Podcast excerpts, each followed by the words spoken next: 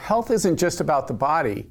It's also about the mind. But how do we pursue mental health? And how can our faith help us in that pursuit? Join us today as we explore these questions with Dr. Matthew Breuninger, Assistant Professor of Psychology at Franciscan University of Steubenville. I'm Father Dave Pivonka, President of Franciscan University, and you're watching Franciscan University Presents. Stay with us.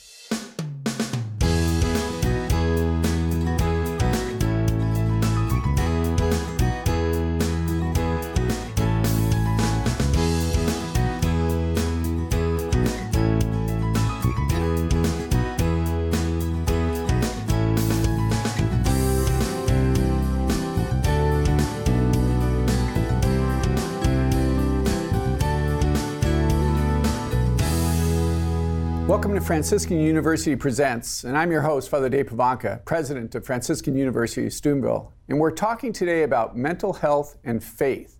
I'm joined with our panelists, Dr. Regis Martin, Professor of Systematic Theology. Welcome, Doctor. And also Dr. Scott Hahn, also Professor of Theology here at Franciscan University. It's good to have you back, Dr. Hahn. We are pleased to welcome our special guest, Dr. Matthew Breuninger, a psychology professor here at Franciscan University. He holds a doctorate in clinical psychology from Baylor and a master's in theology from Ave Maria University. His clinical work is individuals struggling with PTSD, anxiety and depression, and substance use disorder. He lives here in Steubenville with his wife and his 5 children. So we want to welcome you, Matt, for joining us today. Thanks for having me. Great to have you. So during the whole COVID crisis, there was so much, rightly so, spoken about the struggle with health and the physical body. And yet, I think that there was a great deal of suffering due to mental illness with that. So maybe just some thoughts just on that connection there. Yeah, absolutely. That's a great point. One thing that I think became really clear during the COVID crisis was the importance of mental health. And so what is our mental health generally? Our mental health is, it's our thoughts, it's our feelings, it's our ability to be resilient and deal with stress. It's our capacity to form meaningful social relationships and connectedness. And it's on a continuum, right? It's on a continuum from very good to poor. And so while many of us may not experience a clinically diagnosable mental illness, we will all have struggles with mental health, and at various points in our life have better mental health or poorer mental health. And the COVID crisis, I think, really brought this to the fore for a couple reasons. One is it dramatically isolated people. And so we're creatures that are made for deep connection. And by isolating us, it really put a strain on many individuals' mental health. Mm. It also threw a huge wrench in our rhythm and routine. We're creatures of habit. And to not have our normal and normative rhythms and routine was distressing for a lot of individuals. And sort of lastly, so much was unknown during the crisis. How is it transmitted? How quickly does it transmit? Could it be transmitted on surfaces? Yeah. One of the most uncomfortable sort of phenomenon for human beings is not knowing. Mm-hmm. And so you'll find that individuals, even with cancer diagnoses, will say that hearing the diagnosis was a relief. The most difficult part was not knowing in between. And so the COVID crisis really did bring to the fore the importance of being active participants in cultivating our mental health. That I think many of us are sort of on coast. We just go about our routines and our day. But when something like that strikes, it helps bring to the fore for us how important it is to actively be cultivating good mental health habits and behaviors. You know, the fear factor is something that is unpredictable for individuals and I think for social groups also. Mm-hmm. And the way in which it was politicized and then polarized so that the individual's physical health was sort of held up as the principal concern, and then restarting the economy. And it seemed to me to be a kind of false dilemma. Absolutely. Because, you know, we're not reducible to our physical health, although it's essential. We're also not reducible to our economic well-being, although that's too important. That's important, yeah. But it struck me as kind of odd, the way people were formulating it in terms of jump-starting the economy, because it wasn't really the economy only, or primarily, it was the social order. Yeah, that's right. The fact is, we're social animals as much as we are individually rational animals. Absolutely. And the intersection of being an individual who is rational and volitional, he, you know, intellect and will and all of that, And on the other hand, we are consumers and producers and, economic creatures. The intersection is mental health. Absolutely. Because the physical health on the one hand and what we get out of work and working with other people as well, it's not just the job, it's the interaction that makes us who we are. Absolutely. There's a relational matrix or fabric to who we are as human beings. And how we walk through that and maintain equilibrium in so much fear. Mm-hmm. I mean, I sometimes forget how much I can be influenced by my fears. I'm often out of touch with everything but my fears. Yes. Then when you go back, you're like, yikes. Yes. No wonder, the Word of God says 365 times, be not afraid. Yes. It never says there's nothing to be afraid of. Yes. Yes. Big difference. Big difference, right? I think could I maybe say something disruptive? Yeah, please. Okay. That should be good. It strikes me that nobody is mentally well off together, well adjusted. Certainly not the saints. They seem to be out of sorts all the time. There's an acronym, SAD, mm-hmm. which indicates suffering, anxiety, and death. Mm-hmm. I mean, that's the human condition. Mm-hmm. The COVID crisis, I think, intensified an existing human predicament. So in a way, faith would look sort of funny if it didn't operate upon a human being who is entirely not at home in the world. Yeah, I think it's a great point. How do you cope with that? Huh? Yeah, so I think a couple things. The first is that I do think it's really important to note that JP2 says in a number of documents, I think Centesimus Annus and other Vatican II documents, that man is the route that the Church takes in fulfillment of her mission.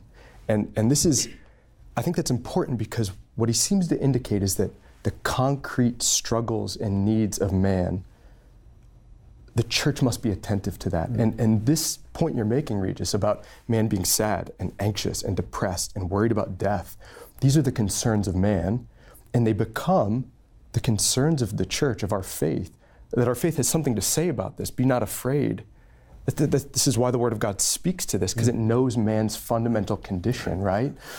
And so I think it's important to recognize we can fall into this false notion that faith should make us these sort of unassailable beacons something of other, right? Something other, right? The angel. The strife. Yeah, above the strife. And you see, I mean, the lives of the saints are a great example that St. Therese struggled with scrupulosity well into her time in the convent, and she struggled with hypersensitivity. She talks about in Story of a Soul, there's a beautiful passage about her Christmas Day miracle where she said Christ gave her the capacity to hold and handle her emotions and to not react so strongly. I see. But she said, my hypersensitivity never went away. Yeah. And her sisters in the convent write about this. She was incredibly hypersensitive all throughout her time, even in Carmel. Yeah. And so being holy doesn't mean that we're sort of made other, right? It means being able to choose the will of God in the context of our emotional struggles. You're talking about a wonderful and even creative tension, a paradox that's written right into the heart of the human person. On the one hand, reality doesn't consist of what I think or what I feel or even the content of my fears. Yes. Reality consists of what God made. Yes. And the standard of that, the validity of that, is God himself, his word made flesh. So on the one hand, we ought not to be afraid. I've overcome the world, so be without fear. That's right. But on the other hand, we live in a broken world, not just a broken body, but the world's body is broken. That's right. And I do think our faith in particular, and we can talk about this more, but I do think it's also important to notice that while we'll never get rid of the sadness, the anxiety, the fear, the grief, we can certainly try to stack the deck in our favor to help us at least cope with them in ways that are less destructive, less harmful. And we can, I think, achieve something like flourishing. But I think what we need to do when we talk about human flourishing, particularly with mental health, human flourishing doesn't mean the absence of sadness. It doesn't mean the absence of anger. And I think that's key, is that in some ways this is the human condition, suffering, difficulty, all the things are a part of our human condition. And it's not, it's not bad that we struggle with those things, because that is a part of it. And to be able, I think what you're saying is to be able to embrace that and recognize that and experience God's presence and joy and healing in the midst of that. That's right. And so in order to be holy, in order to flourish, we don't have to negate those things. Mm-hmm. That I can grieve and be sad. I can be afraid and still flourish. Fear will never sort of fully be gone this side of the beatific vision. Mm-hmm. But there are ways that I can begin to cope with my fear, hold my fear in ways that are healthier, and not react so strongly to my fear, but acknowledge it as part of what it is to be a created being in a fallen world. Yeah. Right? You know, I also think we associate emotions, strong emotions, and affections and that sort of thing with our sinfulness, because they are obviously inseparable. But our Lord and his sacred humanity had emotions, had passions, and they were not disordered, but they were strong.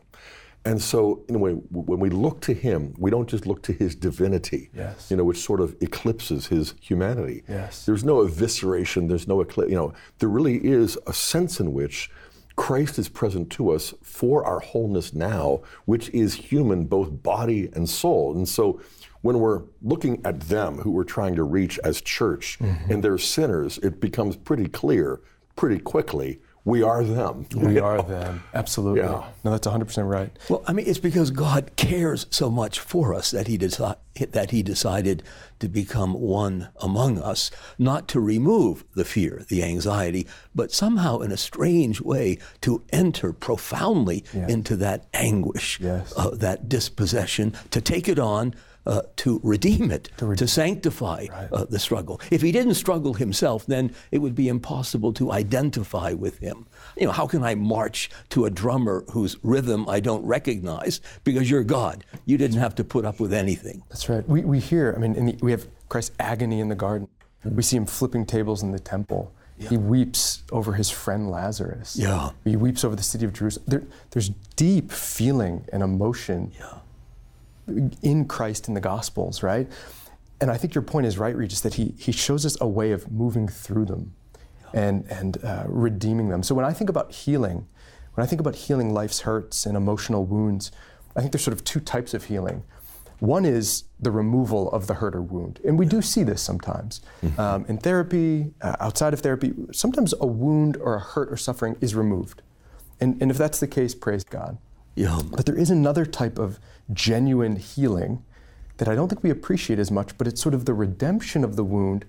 The wound doesn't go away. The suffering doesn't go away. I think about Saint Paul as the model of this, when he said, I have this thorn in my flesh. Right. Yeah. And what's interesting is he asked Christ to remove the thorn, and whatever that thorn is, it is certainly some sort of suffering for Saint Paul, right? And the Lord says, my grace is sufficient for you. Yeah. And so do we say, well, the Lord left Saint Paul unhealed?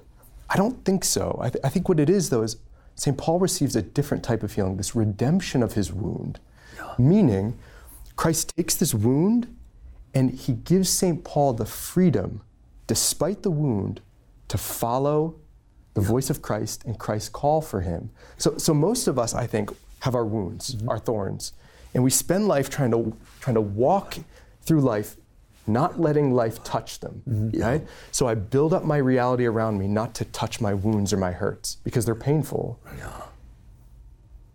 A real type of healing is when we no longer are reacting to the world so that we don't experience pain. It's to have the freedom to say, I'm gonna go where Christ calls me, despite this. I'm gonna bring it with me. Yeah. And go wherever he calls me. I'm going to love that thorn. I'm going to love the thorn. I'm going to embrace it. You know, the saints also exemplify this. I'm thinking of St. Thomas More, who underwent the sufferings of Jesus, in slow motion over years. He was falsely accused. He was misunderstood. He was abandoned. He was betrayed. And then finally in the tower, he was beheaded afterwards. And throughout this, he writes certain works. I'm thinking especially of the sadness of Christ. And it isn't like a portrait that he's painting of Jesus, the sad one. It's the sense in which he is radically identifying himself with Christ as Jesus did with him. Yes. And suddenly there is a unity of suffering. Yes. You're not just offering it up in some rhetorical way. Yes. You are united to Christ in a kind of deep, ontological reality, you know, that brings about something I think that you were just alluding to, and that is Jesus doesn't simply want to heal us of our illnesses and take away our fear. He wants to probably do even more, a healing of our fear of suffering. Yes, that's right. So I think one way of thinking about healing is that Christ helps us learn how to relate to our suffering rightly. So other people who suffer too. Absolutely, right? Compassion. Yeah. You know, the example that you cite, Scott, Thomas More, is endlessly instructive, because he was in the tower for a while and he very much feared that he would face the execution of a traitor, hanged, drawn, and quartered. Mm-hmm. And he was a very nervous temperament and acutely experienced anxiety. So the fear, the anxiety, all of that beset his soul. And yet he was able to work through it, given the grace of God. Yes. It wasn't an easy time. No, that's right. We have much more to talk about, so stay with us as Franciscan University Presents continues.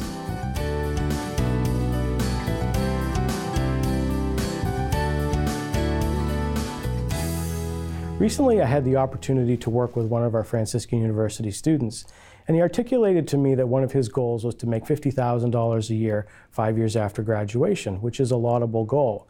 I find, though, that many young people experience depression and anxiety when they fail to meet the goals that they've set for themselves.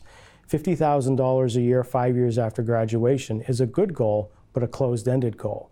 And I think one thing that we can understand as Christians is that there is more than one way to be happy. There is more than one way to be successful. There is more than one way to serve. There is a place where education begins, and faith and reason connect. Franciscan University of Steubenville's online programs will advance your career through an e-learning experience that's both academically excellent and passionately Catholic. With online degrees taught by full-time professors in theology, catechetics, business, education, and other disciplines, you can earn your master's degree online without changing your lifestyle. Find out more today at franciscan.edu, where your faith and career can connect online.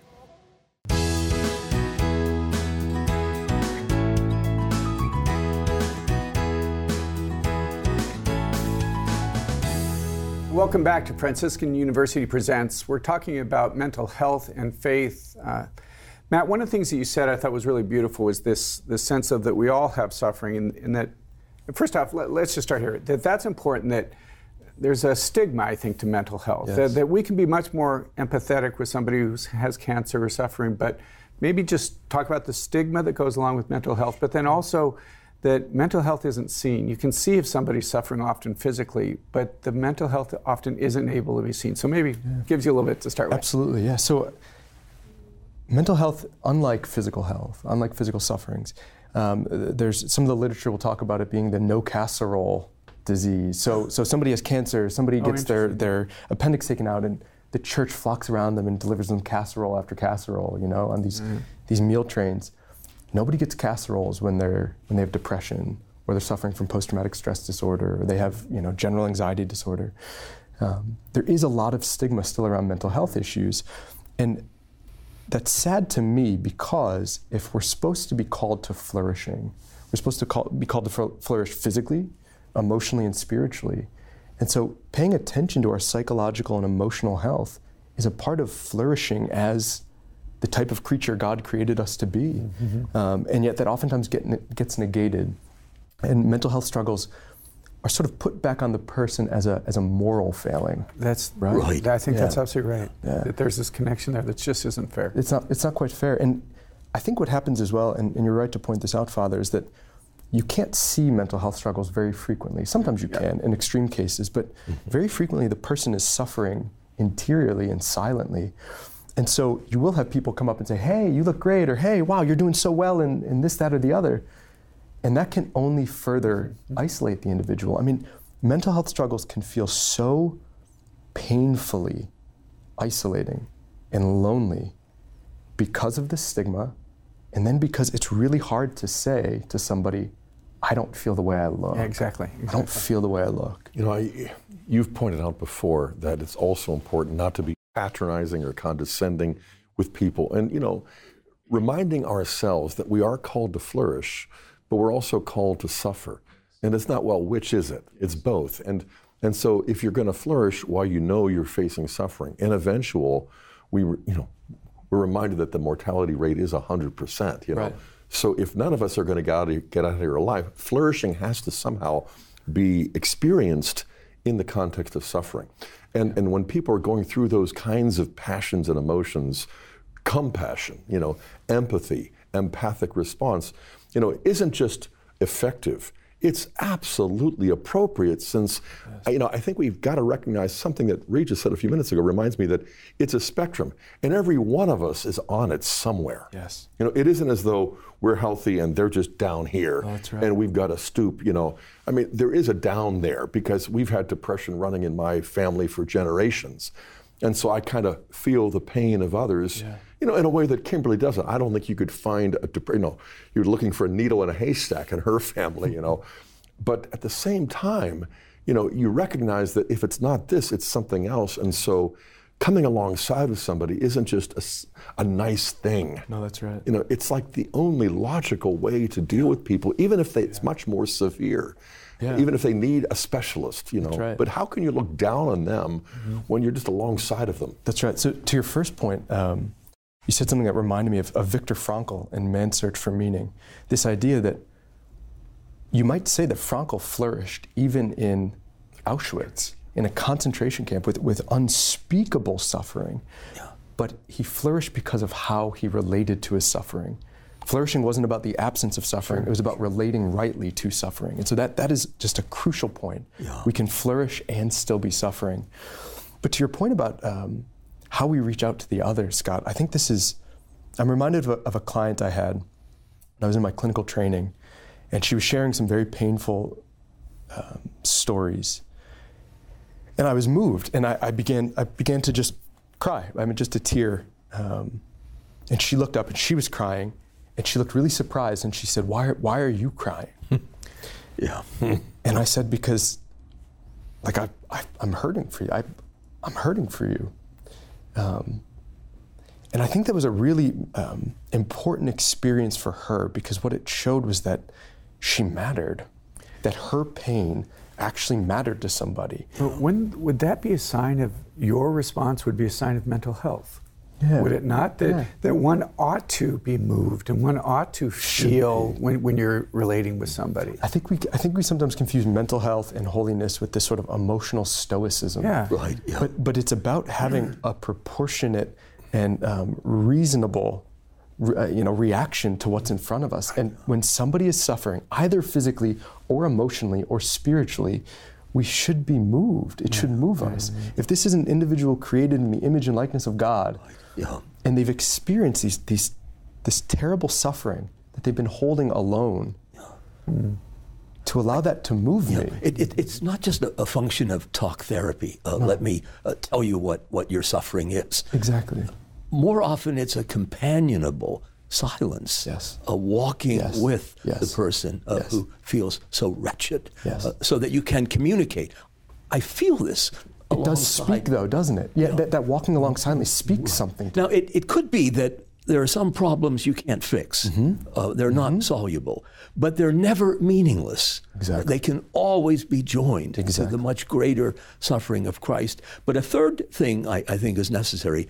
Others need to know that and identify with you, be empathetic. Yes. A wounded surgeon is the image that Eliot provides, who's able to feel the suffering of the other and maybe do something about it, if only by way of sympathy, vicarious suffering. Here we hear St. Paul's word, bear one another's burdens. Yeah. And I think sometimes the temptation, when we're uncomfortable with strong feelings, look, admittedly, it is really hard to sit with somebody who's gripped with grief, who's having suicidal thoughts, who's having panic attacks, who's depressed, it is hard. And so it's really easy to use our faith to sort of give, Pope Francis used this phrase about giving cheap and facile answers from our faith. Yeah. We look at somebody and say, well, don't worry about that miscarriage you had, God has just a plan. Offer it up. Yeah, offer it up, right? Yeah. Is it true ultimately? Are those sentiments true? Are those statements true? Ultimately they are. God does have a plan. But how am I using that? Very frequently, we use these not to reduce your suffering, but to reduce my own discomfort. Gauge it, sure. Yeah, I don't want you to feel that way because it makes me feel uncomfortable. But you know, I think the offer to help shoulder that pain can be very freeing. There's a beautiful novel by Charles Williams, Descent into Hell, in which the protagonist hears the story of a woman who keeps bumping into herself, a doppelganger, and she's frightened. She won't go out anymore because she keeps seeing this double, this other, and it makes her so anxious, it's paralyzing. And he says, look, the next time you see this guy, think of me because I'm going to be there for you. I'll carry it with you. And he invokes the principle of Saint Paul. You know, all suffering is vicarious. If I carry your bag of groceries, then the weight is diminished by the amount I put on my shoulders. And that freed her. Yeah. It also conditioned her so that eventually she could extend the same favor to somebody else who turns out to be a distant ancestor who's about to be burned at the stake and is consumed with fear, but he suddenly appears to her and she says, look, I'll try to carry that with you. I'm now ready to take on your pain. That's beautiful. And that I think so much of foundational in psychotherapy, but not just therapy, beyond therapy, our role as a church is to be that for one another. And I think this is how Christ operates quite a bit. I mean, I will hear clients say, I'm suffering and Christ isn't removing it. He doesn't love me, he's not removing it. And I keep recalling that image of that young woman I mentioned. I think what Christ does very frequently, which is healing, deeply healing, is he'll sit in the foxhole with us. I mean, imagine you're in a foxhole in war and there's no getting out of the foxhole.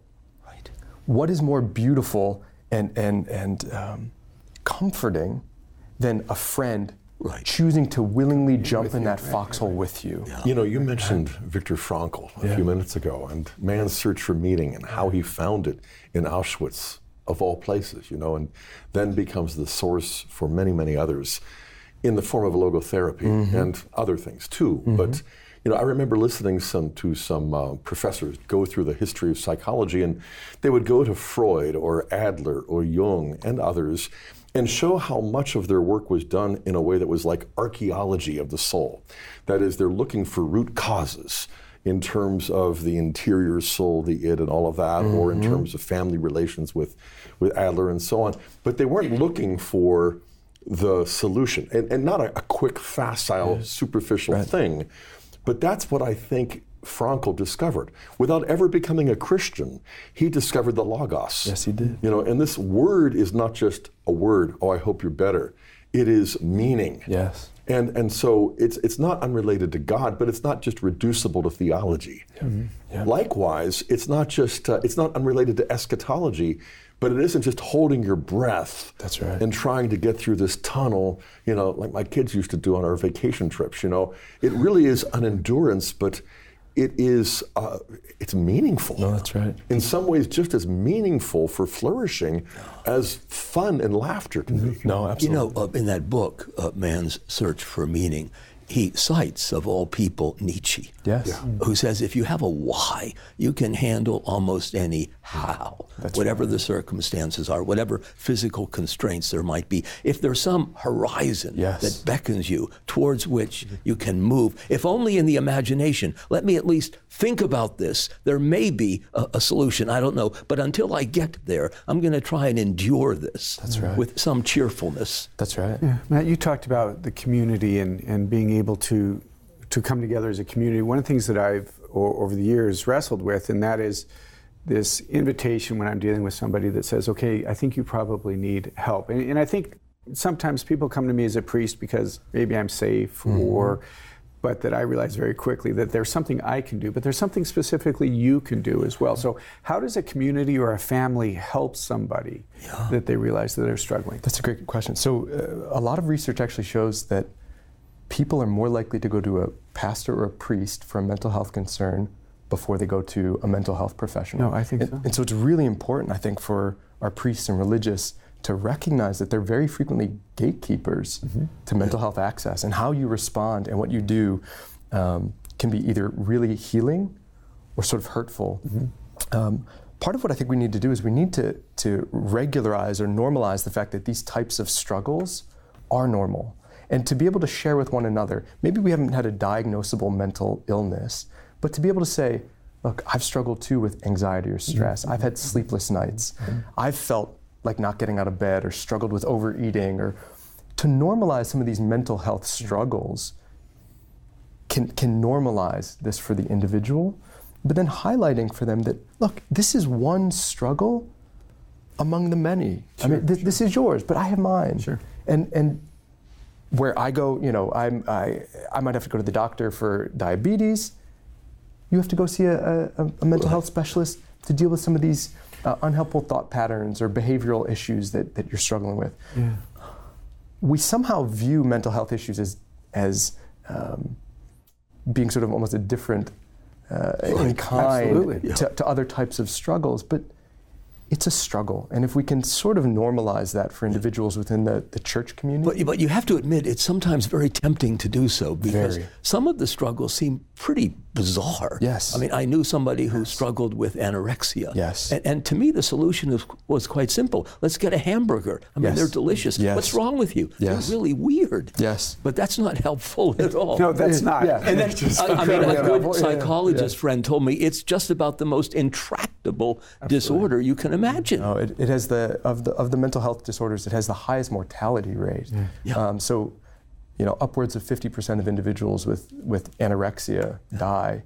50%? Up to 50% with anorexia die, yeah. So we'll be right back with more Franciscan University Presents. Please stay with us.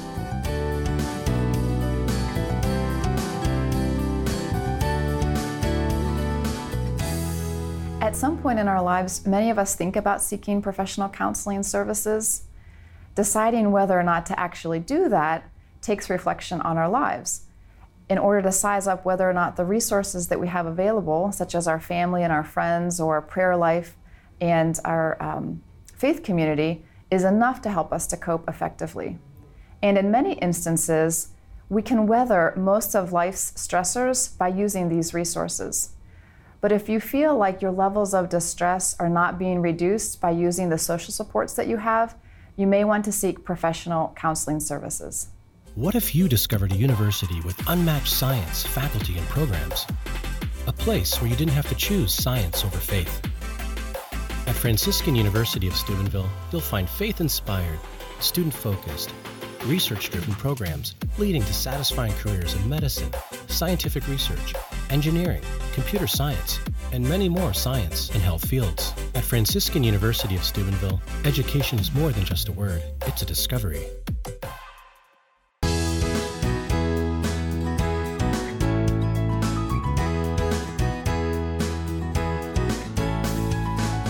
Welcome, and thank you for joining us once again. You're watching Franciscan University Presents, and we are coming to you from the Communication Arts Studio here on the campus at Franciscan University in Steubenville. Our students are operating the cameras and the equipment, and members of our theology, Dr. Martin and Dr. Hahn, and our guest, Matt, we're speaking on mental health and faith, and he's a psychology professor here at Franciscan University. At the end of the last segment, we were talking a little bit about anorexia, and over the years I've had the opportunity to deal with honestly too many students, unfortunately. But there's something that I had to wrestle with and struggle with, and I would love to hear, particularly because you have the credentials as a psychologist but a man of faith, and that is, when I was a younger priest, it was like if I prayed harder or if I said the right prayer, I was going to be able to fix it. And it very quickly became, no, I have to help this person get help. Yeah. And maybe talk to that relationship between faith, specifically in prayer, and getting the help that an individual needs. Yeah. So to pick up on that last conversation, it is true that sometimes sitting with individuals who have mental health struggles, it can be sometimes scary or off-putting, or it can be really hard to tolerate our own distress as we sit with them. Yeah. But as you noted, Father, learning the limits of where I can help. And I think one of the temptations for all of us who are in specializations is to translate everything into a language and into a vernacular that we're comfortable with. And so what will sometimes happen is with individuals who have mental health problems, when they see a priest or religious, everything will be translated into a spiritual problem. Right. Yeah. As a mental health professional, the great temptation is to translate everything into a psychological problem. Great. That's interesting. Right? And what's most helpful is to recognize where can faith be an aid here. Mm-hmm. So to your point, Father, it is fundamental that the church community, the priests and religious, walk alongside and accompany individuals with mental health struggles as support, but at the same time give them the encouragement to get the help that they need professionally if the impairment, if they have severe impairment or severe distress, to say, look, you might need actual help from a licensed professional, but here's what I can do. I can give you scripture passages to meditate on about God's love and meaning in suffering. And part of that for me, at least, and for anyone else who's dealing with that, is that I'm not abandoning them. No. I'm going to walk with you. It's not like, here, you're now their problem, but we're going to do this together. And really, I think that was really important. And it's really important for them to feel that. Yeah. I'm not being cast off. Mm-hmm. I'm not being dismissed. What you're saying is, this is a problem that has multiple facets. Okay. And so somebody needs to really work with, maybe you need medication management, maybe you need a psychiatrist. Which is exactly where I wanted to go. And I know our other hosts have a point about that, but one of my experiences was the whole step from to counseling, and then also when they were suggesting that they take medicine. Mm-hmm. And an experience that I had is that people often saw the medicine as defeat. It's like, oh my gosh. Yeah. But I think it's quite the opposite. The enemy is the one, or the sickness is the one that has to be defeated, not the medicine. Absolutely. So maybe speak to that. Yeah, and sometimes I'll hear people say, well, if I take medicine, then I'm not doing the work, it's not me doing it, or I'm gonna lose myself. Mm-hmm. And the truth about medication is, fundamentally, medication doesn't change who you are. Right. So a terrible person who takes antidepressant medications, their mood might raise a little bit, but they're gonna be a terrible person still. You know, it doesn't fundamentally— They may be well-adjusted, but they're gonna be pretty abhorrent. Exactly, I mean, so the idea that this somehow changes you fundamentally, your personality is still your personality, your temperament is still your temperament, your beliefs are still your beliefs. It just sort of, it reduces how high you can go and usually reduces how low you can go. It sort of gives your mood a gentle boost. And for a lot of people, medication is just a step that they need in order to engage therapy, to get into therapy, to get some traction. Evens the playing field. And then they can very frequently wean off of medication. Yeah. But even if they can't wean off of medication, what's strange is we don't have the same stigma around somebody who takes insulin shots, or somebody who takes Advil for a headache, or we don't say, I took Advil today. I lost the battle, right? Exactly. You know, we go through seasons, and each season has its own form of suffering. And without going into any detail, you know, we all have friends and family members. Yes. You know, but the explanation that was given to me one time was, you know, when you go through winter, you change tires. Yes. And medication is like winter tires. You said it gains traction, you know, so you can get out of the hole, you can get out of the ditch, as it were. And it's not reduced to just getting those new tires. That's right. But at the same time, it's all of the above, you know. Right. And so it is confession, it is family members, it is friendship. Yeah. You know, it's also the sacraments, it's it is a therapist if necessary, and it is medication if necessary. It's never reducible to one thing or another. But I do think in families there has to be a sensitivity. I remember when I was newly converted, and I lost all of my friends who stopped inviting me to the parties I probably shouldn't have been going to anyway.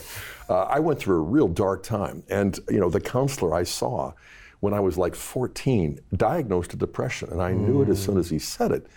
And I felt like I was in a cave, and I didn't want to come out, even though I had just found Christ, and so there's no excuse for this. And he would linger. He would take off his watch and put it upside down, so there was no hour being measured. And he would crawl into the cave with me, as he put it, you know. Yeah.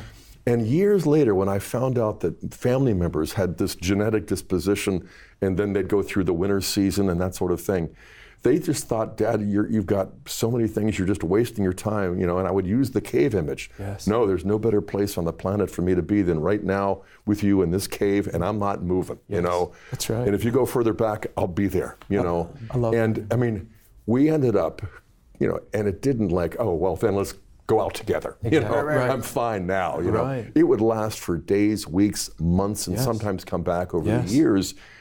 And at the same time, I had Father Mike and the Cerners pray over them. You know, yes, I had counseling, medication. Yes. And I mean, I look at what Christ has done, and we're all wounded healers. Yes. You know, we're being healed. But I look and I marvel, because if it had been up to me, you know, spelunking into their caves, they'd probably be dead as beloved family members. But it's the family of God, it's the body of Christ, it's the fact that we can't be afraid to admit we're really afflicted. All of us, some people severely, but all of us will eventually be severely afflicted. So Matt, I have a question, because you are a practitioner.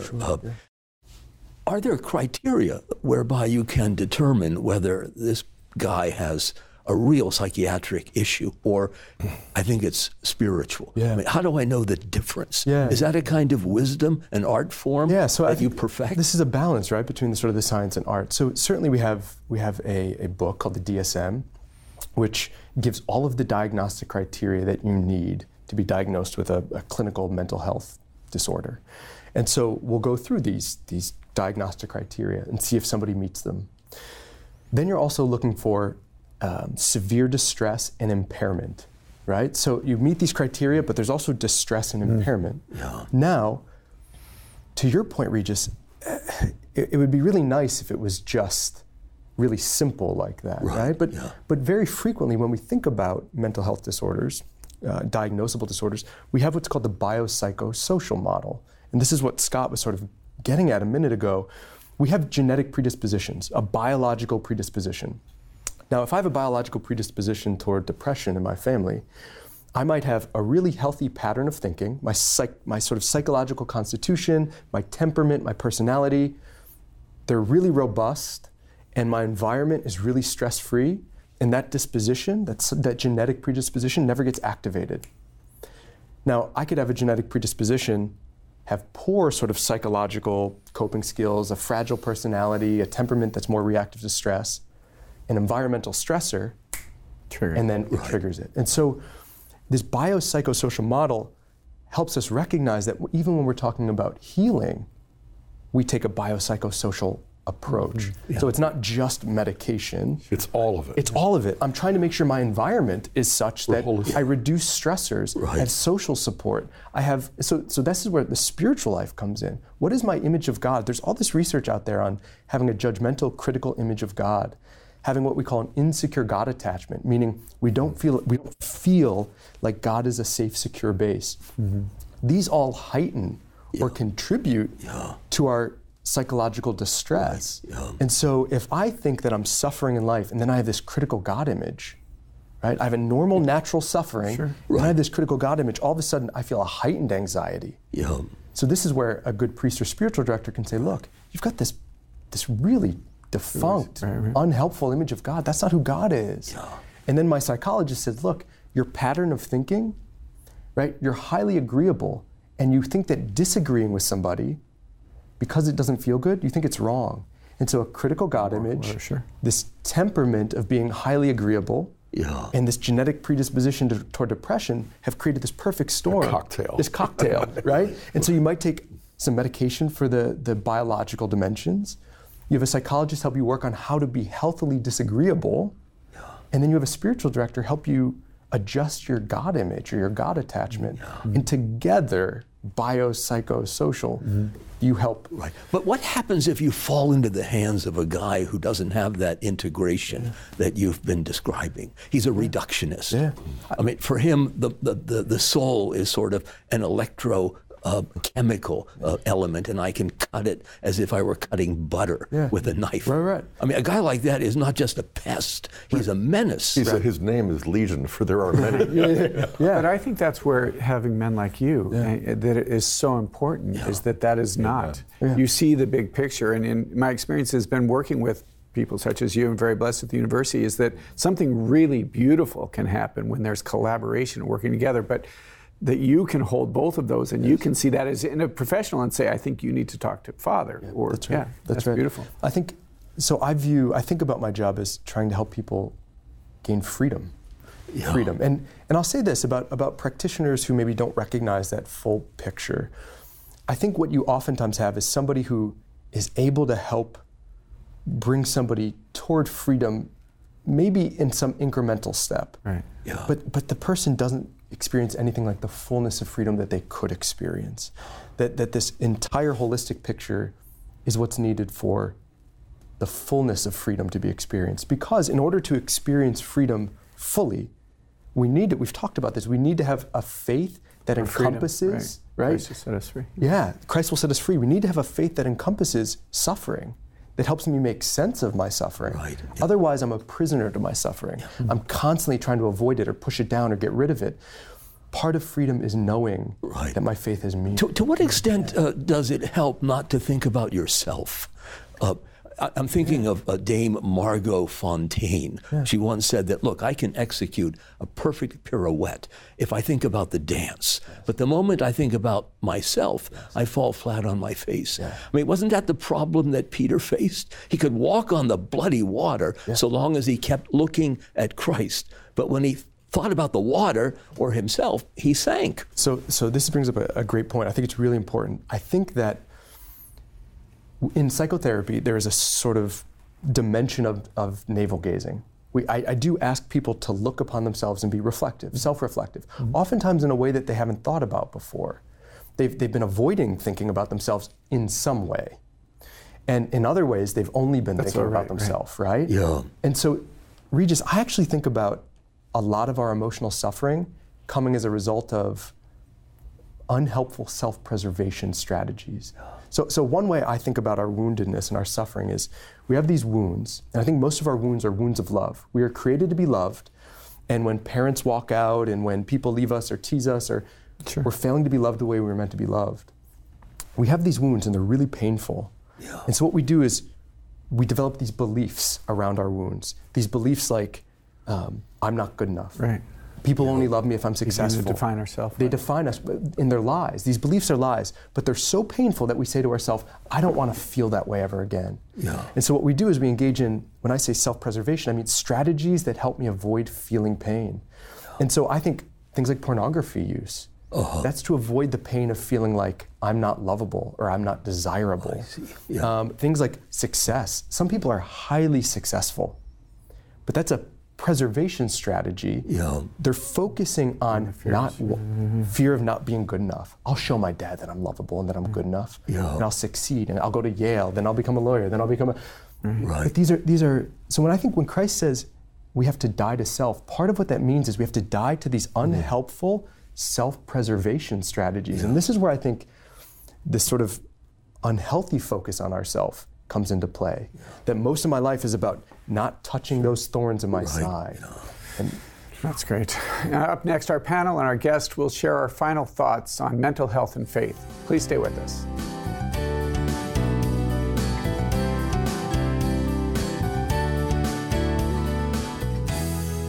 Good mental health can be described in a lot of different ways, and one of those ways is as a set of healthy relationships to ourselves and to God, to other people, and to the created world. Faith is our trust in God, who loves us, who created us for a unique purpose in life, and who calls us to fulfill our unique human potential. Faith helps us to cultivate our relationship with God so that when we experience the challenges of life, especially in the area of our mental health, we know that we have a safe haven in God, who's a loving Father, rooting for us even in the toughest moments of our lives.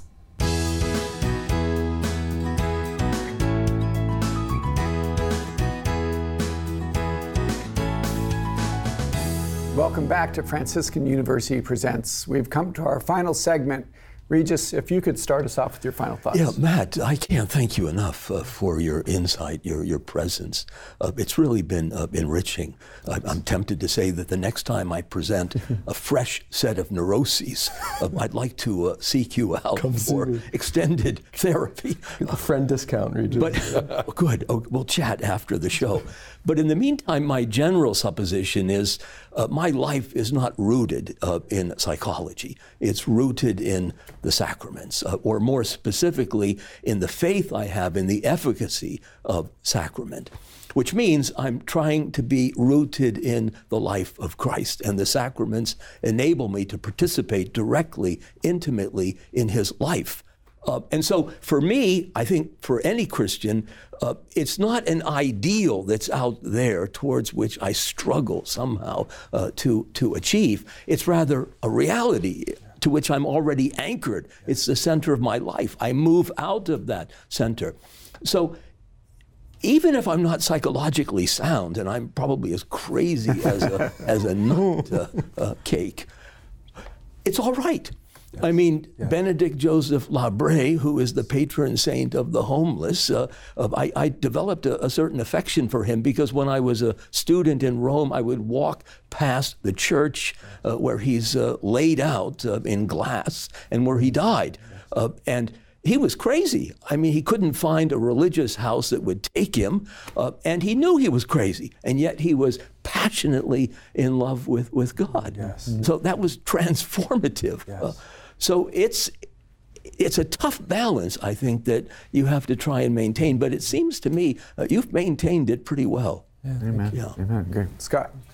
Well, you've distinguished theology and psychology to unite them. And, you know, I think that good theology is not only really a great source for therapy, but it's also dramatically opened to these sorts of insights and that kind of wisdom. I do think that prayer is something that you begin and end with. But how you pray, you begin with the Our Father, because that sort of rehabilitates that critical God image. Mm-hmm. He's Abba Father. And then you end with deliver us from evil. Because you're not saying, I'll get out of this and I'll come back to you and I'll prove myself, you know, we're stuck and you alone can do it.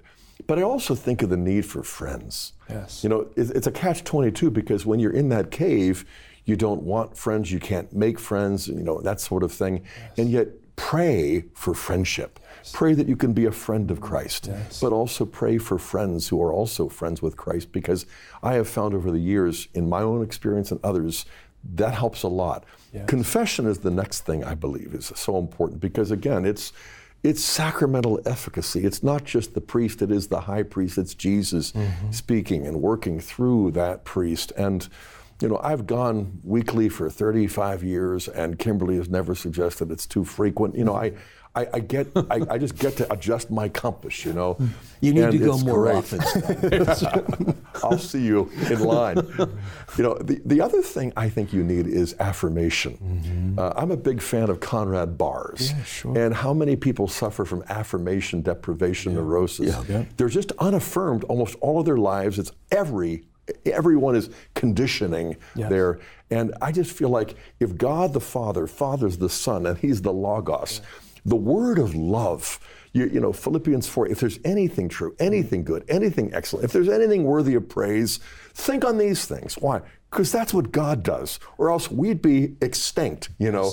And at that point, again, theology is good therapy, and it's not an alternative, but it's a foundation. Yeah. And so I'm grateful for the way you're constructing this integrated approach that is, you know, that is biopsycho and social. It's right. Beautiful. Thank you. Amen. And it's just a blessing to have you with us, Matt. Having been here a little bit over a year now, I'm really glad you're on our side. You know, so final thoughts? Yeah. So to pick up on what both of you have said, I love this image of the cave, and that's going to stick with me for a long time, and somebody crawling into the cave with you. Because when I think about Christ hanging on the cross and his crying out, my God, why have you forsaken me? Part of what Christ does is he goes into the back of the cave. He goes into the deepest part of the cave where it feels lonely and abandoned and isolated, and it's dark, and he waits for us there. Mm. And so whenever we're in the cave, we're not alone because Christ has already gone there. And he waits for us there. And we know that because of how he cried out on the cross. I think I really love that image. You both mentioned the sacraments. And I think what's really important is when we treat mental health issues, one of the common therapies we use is something called cognitive behavioral therapy. So the idea here is that our beliefs directly relate to how we feel and how we act. And so if we have unhelpful beliefs, we act in ways that are emotionally and behaviorally unhelpful and sometimes destructive. But right beliefs lead to sort of right feelings and right actions. And so part of what we're doing is trying to uncover unhealthy beliefs. What our faith does, and where the sacraments come in, and where the Word of God comes in, is our faith gives us right belief. So when I have these beliefs about myself, I'm not good enough, I'm not smart enough, I'm not lovable, The Word of God comes in and says, no, no, no, you are a creature made in the image and likeness of God. Yeah. Part of what cognitive behavioral therapy is trying to do is replace faulty beliefs with true beliefs. Yeah. Mm-hmm. Beliefs that are adaptive and helpful to make sense of reality. And our faith does this par excellence. Our faith gives us the right beliefs about ourselves, about others, and about the world. And so this is where the sacraments, approaching God as a loving Father, yeah. and being able to feel that security in His presence, being able to turn to Him as Abba, Father, it helps recondition these beliefs about myself that I have from perhaps my own father wounds or messages I've learned from peers. So our faith can serve as this foundation that's deeply helpful psychologically. But as a church community, if we could open ourselves up to the suffering that is mental illness and mental health issues and become more aware, more attentive, educate ourselves on it, but also educate one another so that this becomes one suffering among many, and not sort of this stigmatized suffering that has to be suffered alone. Amen. Amen. Thank you so much, Dr. Breuninger. If you want to learn more about our topic this afternoon, we just invite you to get this practical guide to meeting the needs of mental illness in the local church. This is yours free simply by going online to faithandreason.com or calling the number you'll see at the bottom of the screen. When I'm thinking about this, I think of Genesis when Adam and Eve are created, and the first thing the Lord says to them is, "You are free." And that I think you mentioned and alluded to freedom several times, and that is the way we were created to be. And then obviously they fall, they eat of the fruit, and the next thing the Lord says is, "Where are you?" Yeah. Because they've started hiding from the Lord. Yes. And I think that image of what you're inviting us to, what faith invites us to, is this sense of returning to that which we were created, and that is radically and profoundly free. And Galatians 5 says, "For freedom Christ has set us free." And it's not merely a freedom that comes just from being free of illness or free of mental health, but it's a freedom that can only come from Christ. And that's where I think what you're speaking of, the sacraments, as well as everything that you have to be able to offer, provide us this greater possibility of being free. But it only can come when we're allowed or when we're encountering Christ and His voice becomes more prominent. You alluded to these lies that so many times you're not good enough, you're not smart enough, you're not beautiful. But Scripture reminds us when the Son sets us free, right? So when it's His voice that we begin to hear. So we just thank you for that. And again, just a blessing it is to be able to collaborate with you and work with you. And I just encourage those who are struggling to be able to talk to a priest, but then also get the help that is necessary because God desires us to be free. Absolutely. It's been a pleasure being with you. I invite you to join us at Franciscan University of Steubenville as we continue to educate and evangelize and send forth joyful disciples. Thank you so much for joining us. God bless you.